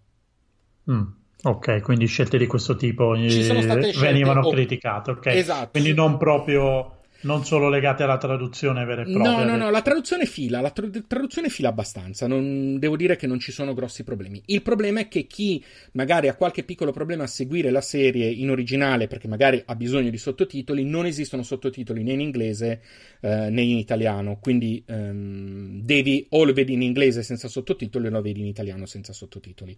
Eh, quindi mh, mm, quello può dare, può dare un problema. Eh, tra l'altro, Hai... poi abbiamo anche una grossa rappresentazione per quanto riguarda ehm, anche le debolezze. Ci sono dei personaggi che sono ehm, disabili. Eh, sono, sono, dei disabili perché hanno. C'è un personaggio che è cieco, c'è un personaggio che è paraplegico, e invece di essere visti come poverino e paraplegico, poverino e cieco, sono personaggi che hanno vinto o che, che hanno fatto forza della loro disabilità e imparano anche a giocarci. Eh, dice Costanza che in inglese ci sono, ma mi sa che non ci sono in, it- in Italia, in, ter- Forse in terra italiana, il, esatto, in terra la... italiana, perché io non li avevo visti. Ehm, eh, comunque, eh, no, aspetta, Ettore, no, non è Toff doppiata da un uomo, eh, è un, eh, è un altro uh, è un altro personaggio che c'è soltanto in un episodio. Uh, scusate. Uh, ad esempio, appunto, il personaggio che cita Ettore, che si chiama Toff, è una ragazzina cieca ed è uno dei personaggi più belli di tutta la serie, ma lei scherza sulla sua cecità, fa battute sulla sua ce- cecità. Ovviamente è frustrante in alcuni casi, ma poi mh, diciamo che per altri motivi non è un grosso problema. Uh-huh. Ma lei non è la ragazzina cieca, anzi lotta contro il fatto che, che, i suoi genitori la vedano come troppo fragile per affrontare il mondo. Mm-hmm. Ed è uno dei personaggi più forti di tutta la serie. Ma una delle cose più importanti è il percorso che uno dei personaggi fa, che non vorrei spoilerare troppo perché è molto, molto importante, che è forse uno dei più bei percorsi di redenzione che si sia visto in una eh, narrativa seriale. Eh, per capirci, Kylo Ren scansati di brutto. Mm. Vabbè, anche perché la redenzione di Kylo Ren, esatto. quello ricco quello nego, è una merda. Esatto. Eh, ma c- c- non è il caso di parlarne. Okay. Infatti, eh, quindi stiamo parlando di una storia che um, sono se- non l'abbiamo detto, sono 61 episodi eh, infatti da 20 minuti, questo. sono tre mm-hmm. stagioni quindi non breve come Helsing, ma comunque si vede abbastanza velocemente. Mm-hmm. Eh, ogni stagione in realtà è chiamato un libro. Mm, libro eh, dedicato a un elemento ed è l'elemento che in quella stagione Ang deve andare ad imparare eh, a manipolare. Quindi il primo è l'acqua, eh, il secondo è terra e il terzo è il fuoco. Uh-huh. e il terzo è poi la, è la stagione finale. E mentre nella storia dei personaggi questo arco narrativo, queste tre stagioni durano un anno, sostanzialmente, hanno coperto tre anni di vita di chi la guardate quando andavano in onda. E... di Mark Landers. e la crescita narrativa si percepisce in una maniera impressionante. Uh, tu vedi proprio un... Cioè, gli episodi, soprattutto nella prima stagione, hanno tantissima leggerezza. Ci sono... Eng è un ragazzino di 12 anni e lo vedi come un ragazzino di 12 anni, fa scelte da ragazzino di 12 anni, fa gli errori di un ragazzino di 12 anni. Tu immaginati un ragazzino di 12 anni che si trova all'improvviso a dover avere il peso del mondo sulle sue spalle. Mm. Quindi, da una parte la sua esigenza di essere un ragazzino con le spinte di giocare, con le spinte di distrarsi, con le spinte di, eh, di essere quello che è, con la spinta di prendersi una cotta eh, e vi dicendo in questo modo, ma dall'altra quella di dover seguire comunque il suo ruolo, perché è l'unico che può farlo. Mm-hmm. In realtà poi vediamo che non è l'unico che può farlo, perché se non fosse con gli amici che si, si uh, riuniscono intorno, non ci riuscirebbe. Anzi, loro gli permettono di seguire la sua strada nel modo, migliore, eh, nel modo migliore possibile. Lo aiutano a fare le scelte, lo aiutano anche certe volte a non sbagliare o comunque a capire dove ha sbagliato ma anche i, gli altri personaggi imparano. Eh, abbiamo Sokka, che è uno dei primi personaggi ed è l'unico che non ha poteri tra quelli che poi fanno parte del gruppo. Eh, è un ragazzo, semplicemente il ragazzo di una manipolatrice dell'acqua, il, non il ragazzo, scusa, il fratello maggiore di una manipolatrice dell'acqua. Ehm, ed è anche lui è un ragazzino che si trova Seng ha 12 anni, Sokka dovrebbe averne 14 o 15 e eh, sua sorella Katara 13 o 14, quindi siamo su quell'ordine di grandezza di, mm-hmm. dell'età. Lei è una man- manipolatrice dell'acqua che diventerà potentissima man mano che va avanti la stagione, ma all'inizio non è. Lui non lo è. Lui è un normale essere umano che si trova a dover in qualche modo accompagnare, difendere e aiutare le persone a cui vuole bene e trovare lui stesso un suo punto di forza, che troverà, ma facendo lo sforzo, cioè rendendosi conto che lui deve trovare una sua strada per, essere un punto di, per, essere un, per avere un punto di forza. E tutti i personaggi hanno una, una crescita di questo tipo, e tutti i personaggi perdono o hanno perso qualcosa di importante.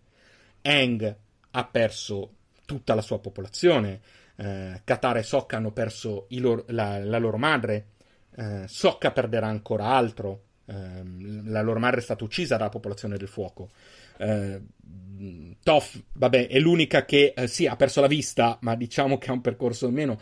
Ma anche i personaggi eh, antagonisti, oltre ad essere estremamente tridimensionali, mh, mm, sono antagonisti per dei motivi.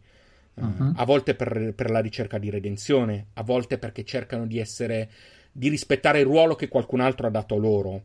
Eh, a volte perché sono degli psicopatici. è, un piccolo, è un piccolo, piccolo caso. Ma ognuno di questi ha perso qualcosa, ha affrontato la perdita e deve in qualche modo uh, crescere grazie a quella. Mm, e chi è stato colpevole di uh, danni, chi ha fatto del male, prima o poi dovrà o pagarne le conseguenze o trovare il modo di redimersi. La redenzione non è sulle spalle di chi ha sofferto, la redenzione è sulle spalle di chi ha commesso. Ecco, mi, mi, mi riaggancio un attimo a questo mm. discorso della redenzione, anche eh, sul commento che ha fatto Ettore, che ovviamente era eh, ironico. Ettore ha scritto meglio della redenzione di Mark Landers, esatto. però effettivamente eh, evidenzia una cosa che noi abbiamo già trattato in altri episodi mm-hmm. sul Giappone. il Giappone ha questo aspetto della redenzione molto marcato suoi, sì. nella sua animazione. Il cattivo, quello che prima era un cattivo, tendenzialmente poi diventa buono e appoggia i buoni. Mm-hmm.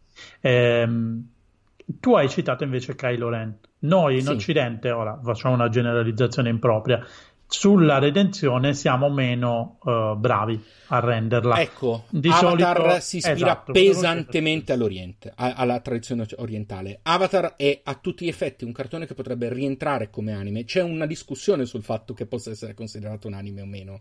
E molti dicono no, non è un anime perché non è giapponese. Sostanzialmente l'unico motivo per cui non viene indicato come potenziale anime è quello, quindi questo già te la dice lunga mm-hmm. come, come, discorso. No, il, il, lavoro di costruzione, di costruzione della redenzione, non soltanto di resa, ma anche di, di costruzione del tempo necessario. Stiamo parlando di tre stagioni necessarie per una redenzione e ehm, leggevo anche, ma ovviamente anche Costanza me lo confermava, ma lo leggevo anche in vari articoli. Ti dico che due, i due articoli principali di approfondimento che ho trovato in rete si intitolano uno um, Avatar dell'Ester Bender è uno dei migliori uh, TV show di tutti i tempi e l'altro, aspetta perché mi ha, mi ha colpito questa cosa, uh, Avatar dell'Ester Bender è ancora uno dei migliori show di tutti i tempi. non l'hanno scritto la stessa persona. Questo è per, darti, è per darti un'idea. E andare, e leggendo anche alcuni di questi articoli, chi è andato a, rive- a riguardarlo si è accorto che determinati percorsi erano presenti fin dall'inizio, erano già lì. Tutto il percorso narrativo di tutti i personaggi ha i semi nei primi episodi. Poi i primi episodi sono leggeri, ci sono battute che ogni tanto per una o per me possono essere un po' come la goccia del, dell'animazione l'anime. giapponese che non sopporto. Ma ci stanno, ci stanno assolutamente. Ma man mano che vanno avanti, a parte che diventano meno, perché sono ragazzini, sì, Costanza scrive giustamente in chat, sono ragazzini che si comportano da tali ed è vero, in molte animazioni, soprattutto occidentali, i, ragaz- cioè, i ragazzini sono ragazzini, ma poi fanno qualunque cosa. Sono maturi, sì. Eh, questi sono ragazzini che si comportano come ragazzini. Mm-hmm. Quindi sono dodicenni, sono quattordicenni, si comportano da tali. Ma anche dei ragazzini che affrontano un tot di cose, prima o poi vengono segnati da queste cose e quindi cambiano e quindi affrontano traumi. Ci sono, la seconda stagione ha dei momenti che sono veramente emotivamente difficili Mm, e dovresti chiedere i messaggi che io mandavo eh, a Costanza in alcuni episodi e lei non poteva, eh, non poteva farmi spoiler e quindi io ero lì che soffrivo. Eh, ci sono i momenti che sono veramente difficili e che servono a far crescere i personaggi, a farli evolvere, ma anche a far capire allo spettatore che anche se è una serie per bambini non ti viene scontato nulla non ti viene scontato nulla, quindi puoi perdere, eh, puoi soffrire, puoi star male. Eh, una delle prime perdite avviene nella prima stagione e quando avviene tu dici, ma è successo veramente? Cioè, c'è un momento in cui dici, no dai, vabbè, è simbolico, non è veramente... Invece succede veramente quella particolare cosa. Mm. Che, ripeto, su una serie di... che avrebbe un target per bambini, Uh, colpisce abbastanza. Um, Ettore scrive: uh, Tutti i personaggi sono talmente tridimensionali, totalmente tridimensionali con sfumature bellissime, che era quello che dicevamo. E cita un personaggio che è Airo, uh, che nasce come antagonista. Prima, nel primo episodio è un antagonista, non l'antagonista principale, ma è un antagonista.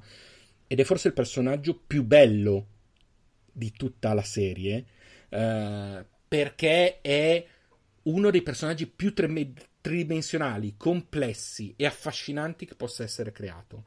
Eh, nasce come antagonista e poi scopri talmente tante cose e poi ha una tale evoluzione. È difficilissimo dirlo senza spoilerare. Senza spoilerare. Eh, mm-hmm. Faccio veramente tantissima fatica.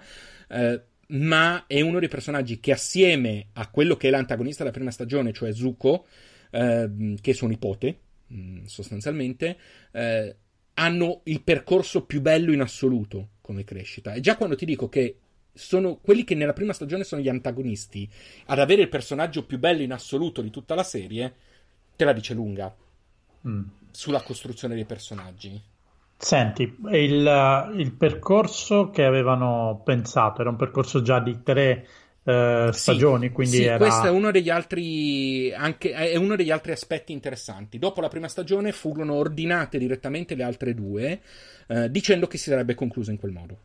Mm, quindi okay. la serie mm. ha un inizio, una, un percorso lineare, preciso, si chiude, si chiude completamente. Uh, in realtà poi abbiamo, uh, poi mi farebbe morire perché in chat ormai si stanno scatenando sui personaggi, sulle cose, quindi sto molto ridendo. In realtà poi abbiamo dei seguiti, uh, sia fumettistici, eh, che sono usciti, delle graphic novel, degli albi che continuano ad uscire, che seguono un po' la storia dopo la dopo fine, la fine. Del, del, mm-hmm. del, della serie, ma anche una serie sequel che si chiama The Legend of Korra e che si svolge, se non erro, circa 100 anni dopo e che quindi vede come protagonista la nuova Avatar che si chiama appunto Korra e si svolge appunto nel, nel futuro. Eh, non mm. l'ho vista, da quello che so non è male, ma mh, mm, i commenti più generali che vedo dicono che comunque non è all'altezza di, ai livelli, ai livelli mm. di Avatar. Io sicuramente eh, la vedrò e poi, eh, e poi magari te, te, ne riferirò. Ma dal punto di vista del, della storia è qualcosa di, mh, che stupisce. Stupisce perché è molto leggera. Ripeto, la serie è leggera, la vedi leggermente, ma ti arriva sulle caviglie in alcuni momenti. Cioè, ti mette davanti ad alcune situazioni che non sono buttate lì, eh? attenzione. Non è che, ah sì, dai, cazzeggiamo, poi ti arriva la mazzata e non ci sta. No, no, ci sta perfettamente. Cioè, è stata costruita alla perfezione per arrivare lì, solo che tu vieni preso alla sprovvista perché non ti aspetti quello che succede. Mm. Eh, nella seconda stagione, parte della seconda stagione si svolge nella città eh, che si chiama Basing Se ma Xingse è la capitale del Regno della Terra ed è sostanzialmente l'ultimo territorio a difesa eh, che ancora resiste alla Terra del Fuoco.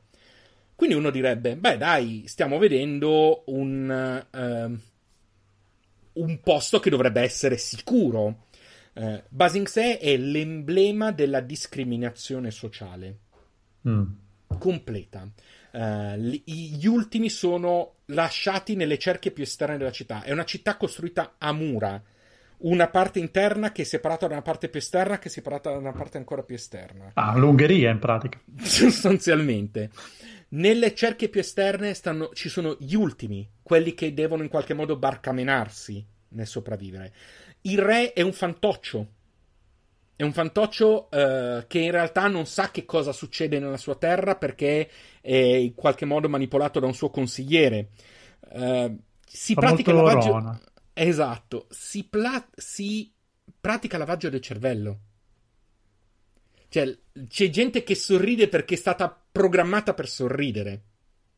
E stiamo parlando di quella che dovrebbe essere una terra positiva. Quindi c'è la denuncia del fatto che non tutto ciò che dovrebbe essere positivo lo è. Ma nel terzo libro abbiamo anche lo sguardo nella Terra del Fuoco. E anche lì, nella Terra del Fuoco, il fatto che la Terra del Fuoco sia governata da qualcuno che ha mosso guerra, da qualcuno che è uh, un tiranno, non significa che tutti gli abitanti della Terra del Fuoco siano degli stronzi. Significa che sono governati da un tiranno che non sanno que- in parte quello che viene fatto al di fuori, o che in parte cercano di, sobri- di, sor- di sopravvivere, o sanno la storia che gli viene raccontata. È molto interessante questo aspetto appunto di queste tematiche della discriminazione, della normalizzazione degli, eh, anche degli handicap, appunto del, eh, questo, tra, questi temi trattati in questa maniera se lo metti anche a confronto, per esempio, con un altro prodotto per, ufficialmente per mm-hmm. ragazzini come Steven Universe, sì. di cui abbiamo parlato nella, nella puntata eh, di mm, eh, Queer Nerd. Sì. È, è, bello che questi, che, che, mol, cioè che questi prodotti per ragazzi, ragazzini, eh, abbiano, trattino questi temi, ma soprattutto tocchino noi eh, Guarda, sto, per, io... sto, per, dire adulti, ma... ma... No, ma è giustissimo, ma è giustissimo, hai perfettamente ragione. E mh, mm, io ti dico, io l'ho iniziato a guardare perché ovviamente eh, mh, mm, consigliati sti gatto, tra l'altro Costanza ne ha parlato anche quando era ospite da noi, se ti ricordi, sì, sì, sì, eh, proprio sul discorso del viaggio dell'eroe. Eh, ovviamente ha insistito in privato non so quante volte, però ho detto ok, se me la consiglia mi fido, perché mi fido. Sono poche le persone di cui mi fido eh, a prescindere. Ma quasi... Allora, diciamo che sul primo libro era... Ok, sì, non è male, si può guardare, è piacevole, gradevole, vediamo dove va a parare. Diciamo sulla prima metà del primo libro. Poi inizia a prendere la forma, inizi, inizi a vedere la storia che evolve, inizi a vedere i personaggi crescere, inizi a vederli non per quello che sono stati all'inizio. E dici, ah, mm, ok, sì, mm, non è male, stanno aggiungendo delle sfumature. Quelle che prima sembrano sfumature, già nel secondo libro sono personaggi tridimensionali. Nel secondo libro. Nel terzo libro sono vivi. Cioè, sono personaggi reali. Io raramente ho visto personaggi in animazione, ma anche in serie TV eh, normali, tratteggiati così bene, così vivi, così reali. Ci sono delle scelte opinabili, ovviamente, eh, non così fondamentali, ma ci sono. Ci sono alcune cose che eh, magari avrei evitato di mettere, neanche negative, tra le positive, paradossalmente. Addirittura. sì, diciamo che alcune scelte, magari qualche, eh, qualche, storia d'amore che magari poteva non esserci, ecco, mettiamola, mettiamola in questo modo, mentre altre che sono fantastiche. Eh, durante la serie, Socca, che è il ragazzo normale che ti citavo, che ti citavo prima, addirittura ha due occasioni eh, di innamorarsi. Mm. E soprattutto nella seconda è esattamente come tu vedi una storia d'amore tra adolescenti in situazioni difficili, ma comunque una situazione tra, tra adolescenti. Ettore e chi l'ha visto, e ovviamente anche Costanza capirà benissimo quando parlo della scena della tenda. Adesso voglio vedere le reazioni nella, nella, chat per dire quanto è divertente quel tipo di scena. Poi dopo, dopo vedremo. Però sono realistiche. La cosa meravigliosa in tutto questo è il realismo e la tridimensionalità dei personaggi. Poi lo so che eh, sto ripetendo tantissimo questo tipo di, di, di parola, la tridimensionalità. È, è evidentemente il punto di forza. È, è, un, è un, punto di forza fondamentale e, ed è un ciclo compiuto, cioè tutti i personaggi hanno un ciclo. Mm. Uh, e so, non si perde mai, um, non si perde mai l'ironia. L'ironia c'è sempre, nonostante tutto c'è sempre. Non si perde mai il fatto che sono personaggi dodicenni eh, o quattordicenni, ma non si parla neanche del fatto che sono personaggi dodicenni o quattordicenni che devono affrontare dei traumi. Mm. Senti, ma è una serie eh, corale quindi? Allora, eh, diresti eh, che è corale? S- sì, so, sì, assolutamente sì. Anzi, ti dirò, ci sono degli episodi in cui Ang non si vede. Mm. Cioè, lettera... ci sono dei episodi, anche questo te la dice lunga, in cui c'è un, un episodio dedicato esclusivamente a Zucco. Mm. Cioè a quello che dovrebbe essere l'antagonista. Dovrebbe essere l'antagonista, parte, cioè. sì. Quindi questa te la dice lunga. Eh, no, c'è un focus costante su tutti i personaggi.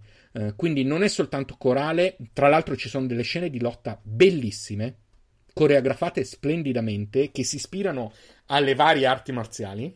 Mm. Eh, e che si ispirano anche a, al, all'elemento a cui si rifanno i personaggi. Quindi Eng, ad esempio, ma poi ovviamente lui prende anche acquisizione degli altri elementi. Ma la sua lotta istintiva è leggera, tende a scappare, tende a saltare, tende a volare, uh-huh. uh, tende, tende, tende, a spostarsi con leggerezza e quindi a scansare. Uh, Katara ha sempre un sacchetto d'acqua che usa come arma per poi, ad esempio, trasformarla anche in ghiaccio uh, o, o, cose di questo tipo. Questi sono ulteriori aspetti nella coreografia che sono bellissimi, anche poi visivamente molto bella. Anche lì l'animazione americana, io, io ho sempre trovato almeno l'animazione americana classica un po'. Che la, un po' lascerà a desiderare. Mi è sempre, sempre, sempre lasciato un po' a desiderare per quanto mi riguarda, soprattutto quella di, mh, più vecchia.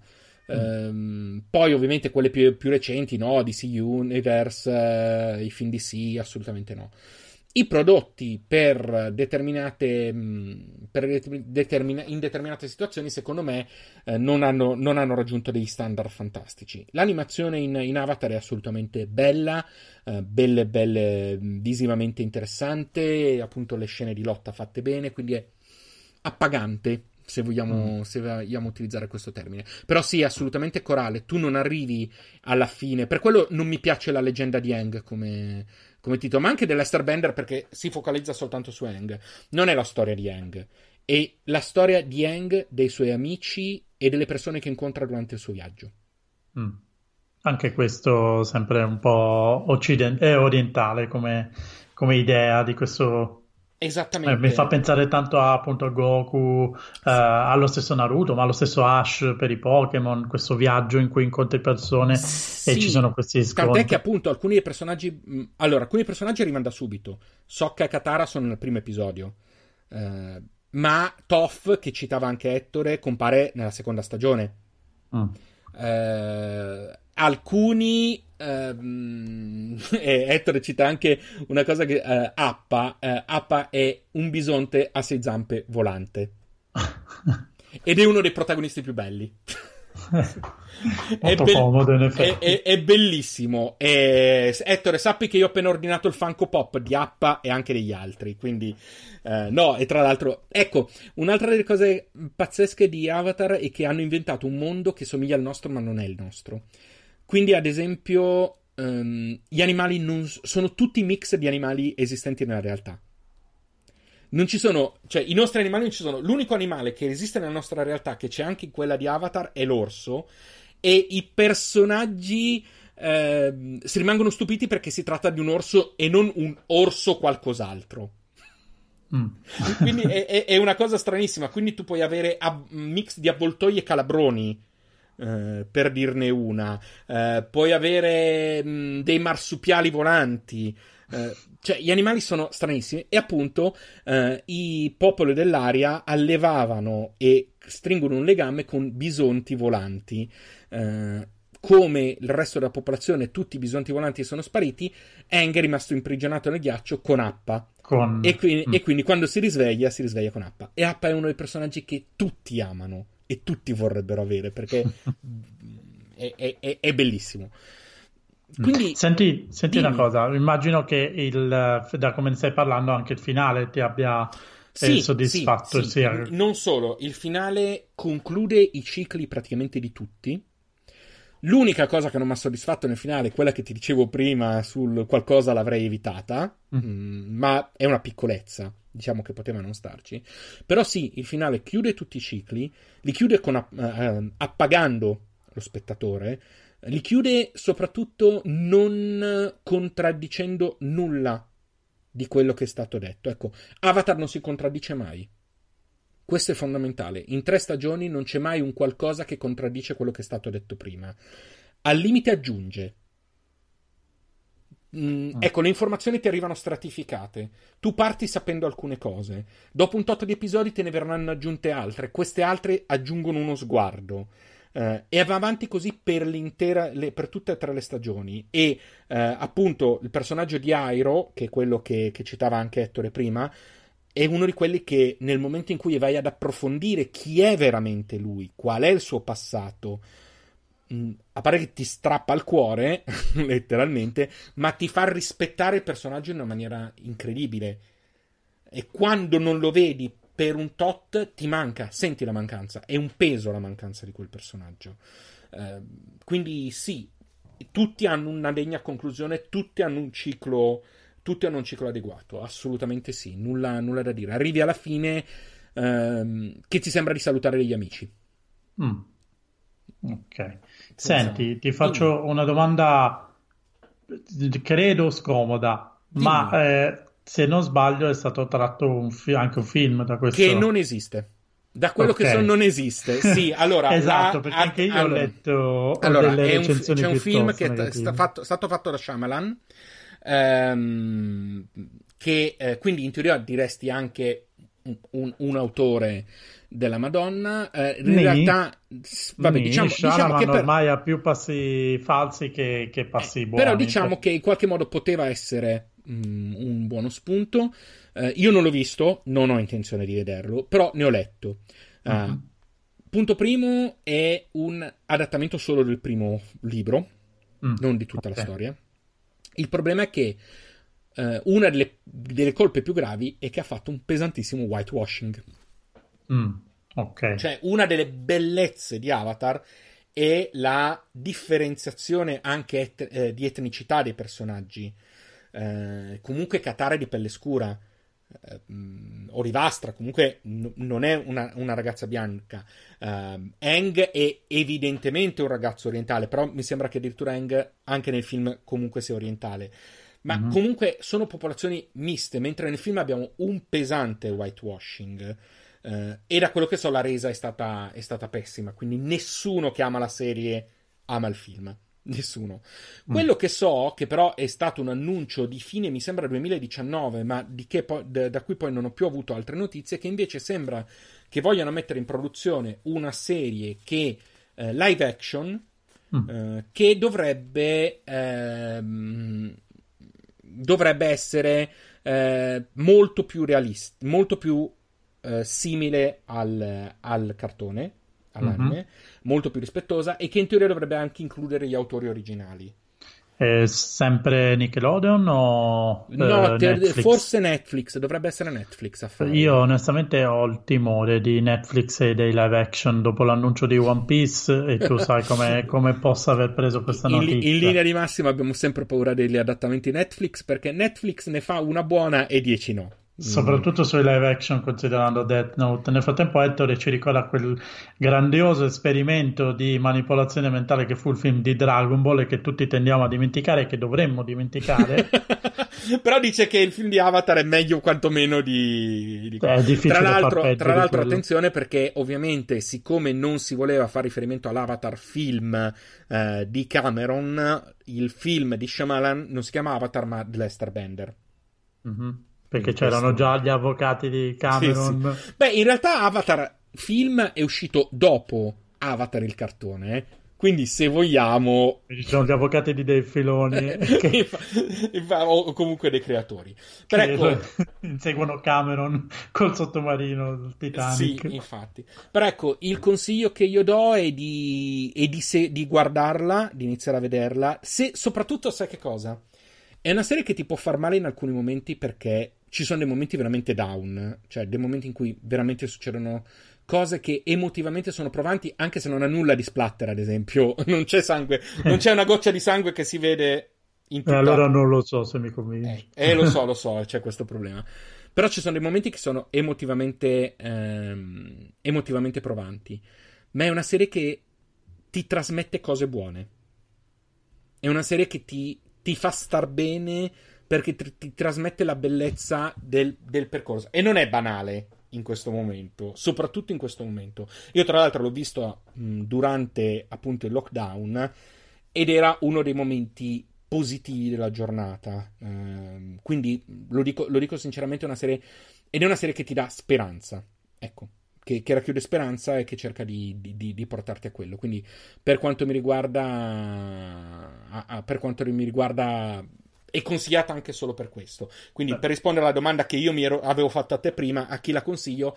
A chi abbia voglia di una storia di crescita, di, vedere, di affezionarsi ai personaggi e non ha paura di star male in alcuni momenti, ma ha voglia di affezionarsi ai personaggi che diventano tuoi amici. Se non ricordo male, tu l'hai vista durante la quarantena, no? Sì. sì. Quindi comunque ti è servita. Era quello che intendevo. Era, sì, era sì, il momento era, giusto. Era, era, quello che intendevo. Cioè, è stata una delle, delle serie che mi ha dato. Eh, è sta- una delle poche cose che ho visto io, tra l'altro, durante la quarantena. Eh, perché, come sai, non sto guardando praticamente nulla. Uh-huh. E, però questa ho continuato a vederla. E se all'inizio era, come ti dicevo prima, sì, ok, carina. Mh, mm, si può, può andare bene. La vedevo eh, a pranzo mentre, mentre mangiavo. Poi è diventata un no, vabbè, adesso devo andare avanti perché voglio, voglio, voglio scoprire. E ti dico, l'ultima stagione ci ho fatto una serata finché non l'ho finita. Mm. Quindi, quindi perché alla fine volevo assolutamente sapere come... coinvolgente. Sì, sì, sì, sì, sì, assolutamente, assolutamente.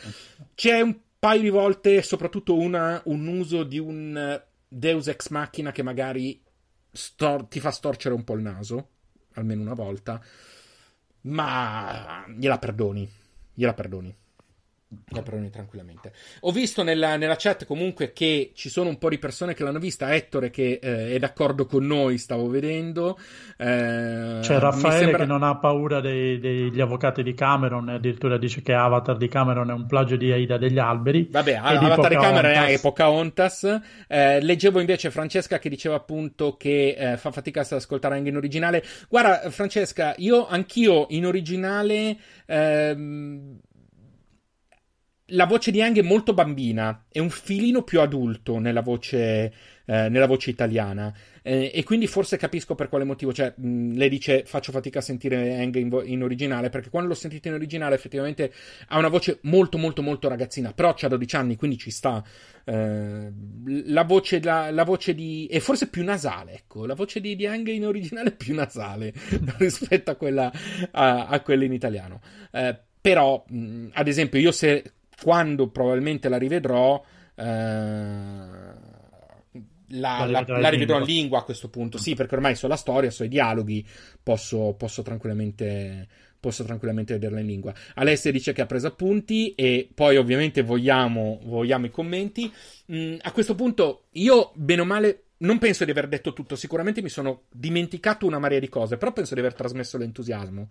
Quello sì, penso sì, di sì. sì. Ma di solito non lo, non lo lasci trasparire mai. No, cioè. io mai, assolutamente. D'altronde, così... d'altronde se, una cosa, se, una cosa, mi piace, perché, perché negarlo?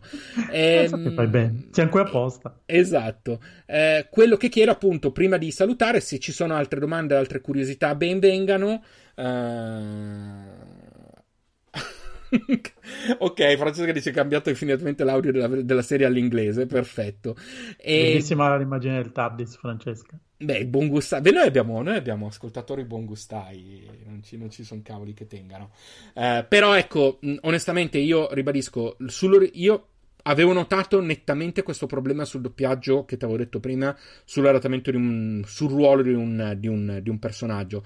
Eh, e un, un guest star, diciamo un personaggio che c'era solo in quell'episodio, quindi non era così grave. Però questo non toglie che probabilmente ci possano essere state altre cose del genere io magari, che io magari ho percepito meno. Quindi mm-hmm. sì, il consiglio è, se si può, di ascoltarlo in inglese, mm, anche se alcune voci possono sembrare più o meno eh, più o meno adatte. E poi voglio, voglio chiunque lo andrà, eh, lo andrà, a vedere dovrà venirmi a dire quanto desidera avere un'appa nella sua vita. un bisonte volante nella sua vita. Che, questo eh, senza ombra di dubbio. Sì, infatti fateci sapere ovviamente poi se, se iniziate una di queste due, tutte e due, eh, se avete tempo e mm, poi ce le commentate. Tra l'altro ultimamente qualcuno è venuto su Instagram a, a dircelo e ci ha fatto sì, molto piacere su sì, Instagram sì, su Spreaker dicendoci che aveva, avevano iniziato roba o comunque anche i libri, quelle poche volte che li abbiamo suggeriti, qualcuno li ha presi. Quindi, eh, fa, quindi fa, sempre molto, fa sempre molto piacere. Va bene, diciamo che a questo punto mm, mi sembra che non ci siano altre domande, ma mm, soprattutto su Avatar mi sembra aver sfondato una, una, porta aperta perché avevamo almeno 3-4 sì, persone sì, che l'hanno c'era visto. già qualcuno l'aveva vista, quindi, quindi, quindi le, doma- le, domande le, le aspetteremo da, da chi ci ascolta dopo. A questo punto vogliamo dare le nostre coordinate? Assolutamente sì, eh, ci trovate su www.polonerd.net dove potete trovare anche il pulsante Sostienici che ci permetterà quando sarà il momento di comprare un'app eh, quindi pagateci per favore un caffè, noi compreremo un'app prima o poi quando sarà possibile farlo. Eh, Se... Di, di, di, di. No, e ovviamente ringraziamo tutti quelli che ci, hanno, che ci, hanno, fatto donazioni, soprattutto in questi ultimi due mesi ne sono arrivate diverse, quindi grazie davvero. Grazie, grazie, grazie sì, sì, sì, assolutamente. E basta con i, con i, giochi di parole, Edoardo, per favore. No, Edoardo, eh... basta, io davvero ti banno su ogni social di questo passo. Eh. Ecco. e quindi, appunto, dove trovate il, pulsa- il pulsante Sostienici, trovate tutti gli episodi eh, andati in onda finora, eh, con una bellissima, vi ricordo, pagina con tutti gli ospiti ehm, e le loro bio e tutti gli episodi dove sono apparsi. Niente, se non volete, se proprio non volete sostenerci, e lo capiamo pure in quel caso, però potete anche valutarci eh, sulle varie piattaforme di eh, streaming dei podcast, Apple Podcast in particolare. Ecco, io vorrei dire che siamo arrivati a 48 valutazioni su Apple Podcast. Vogliamo ad arrivare a 50, per favore, facciamo un numero tondo. Allora, su 300 e più ascoltatori dell'episodio di, mh, dei viaggi nel tempo, vorremmo sapere che fine hanno fatto gli altri 250. esatto. Eh, eh, ora arrivano 250 ragazzi. Eh, tutte, tutte una stella. Esatto. Siamo, perfetto, fantastico. Va benissimo. Io vorrei anche dire che la prossima settimana c'è un episodio veramente interessante che noi abbiamo registrato eh, qualche, qualche, settimana. Eh, ma questo secondo me è terribilmente affascinante perché eh, riguarda le lingue inventate. Eh, abbiamo, abbiamo, registrato qualche settimana fa questo episodio, grazie anche a Stefano che ci ha suggerito l'ospite, l'argomento. Eh, l'ospite è bravissima e è venuto fuori un episodio affascinante. Quindi non perdetevelo perché lunedì prossimo. Eh, secondo me è uno di quelli che dovresti dire: se devi sentire un episodio, dovresti sentire questo. Mm Appurato che li dovete sentire tutti. Ma quello, quello assolutamente. A questo punto ringraziamo ovviamente chi è venuto in diretta, siete sempre dei tesori, ragazzi. È bellissimo interagire con Vero, voi. vero, Eh, vero. Fatto, fatto ca- eccezione per i giochi di parole di Edoardo. Vero, Francesca. Francesca, se non mi ricordo male, era anche ehm, la persona che ci aveva commentato un- quando avevamo fatto gli episodi sulle traduzioni, chiedendoci altri episodi da questo punto di vista. Sì, Eh, sì, sì, sì, è vero. eh, esatto. Quindi, fatto il... e- E... quindi, e quindi penso che l'episodio di lunedì prossimo dovrebbe interessarle molto. Edoardo, no, non, ci- non ti autorizzeremo mai a chiamarci in quel modo. Mai. Eh, non lo diciamo neanche in trasmissione come ci sta chiamando perché mi rifiuto, assolutamente.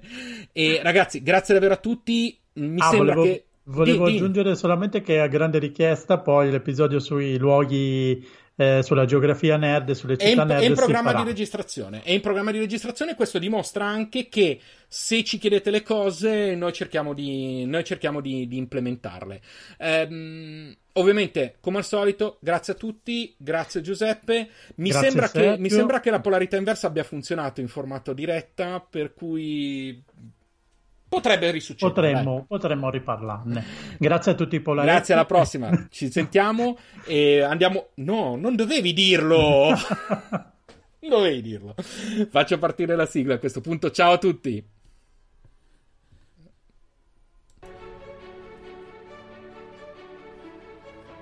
Poloned è un podcast ideato e prodotto da Giuseppe Capuano e Sergio Ferragina. Se volete aiutarci a sostenere i costi o semplicemente contattarci, trovate le informazioni su www.poloned.net e sui link nei dettagli dell'episodio.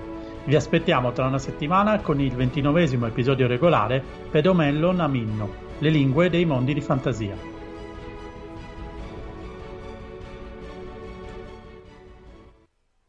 Hello, it is Ryan, and I was on a flight the other day playing one of my favorite social spin slot games on chumbacasino.com. I looked over the person sitting next to me, and you know what they were doing? They were also playing Chumba Casino. Coincidence? I think not. Everybody's loving having fun with it. Chumba Casino is home to hundreds of casino style games that you can play for free anytime, anywhere even at 30,000 feet. So sign up now at ChumbaCasino.com to claim your free welcome bonus. That's ChumbaCasino.com and live the Chumba life. No purchase necessary. Group. Void were prohibited by law. See terms and conditions. 18 plus. Hello, it is Ryan, and I was on a flight the other day playing one of my favorite social spin slot games on ChumbaCasino.com. I looked over the person sitting next to me, and you know what they were doing? They were also playing Chumba Casino. Coincidence? I think not. Everybody's loving having fun with it. Chumba Casino is home to hundreds of casino-style games that you can play for free anytime, anywhere even at 30,000 feet. So sign up now at ChumbaCasino.com to claim your free welcome bonus. That's ChumbaCasino.com and live the Chumba life. No purchase necessary. Group. Void were prohibited by law. See terms and conditions. 18 plus.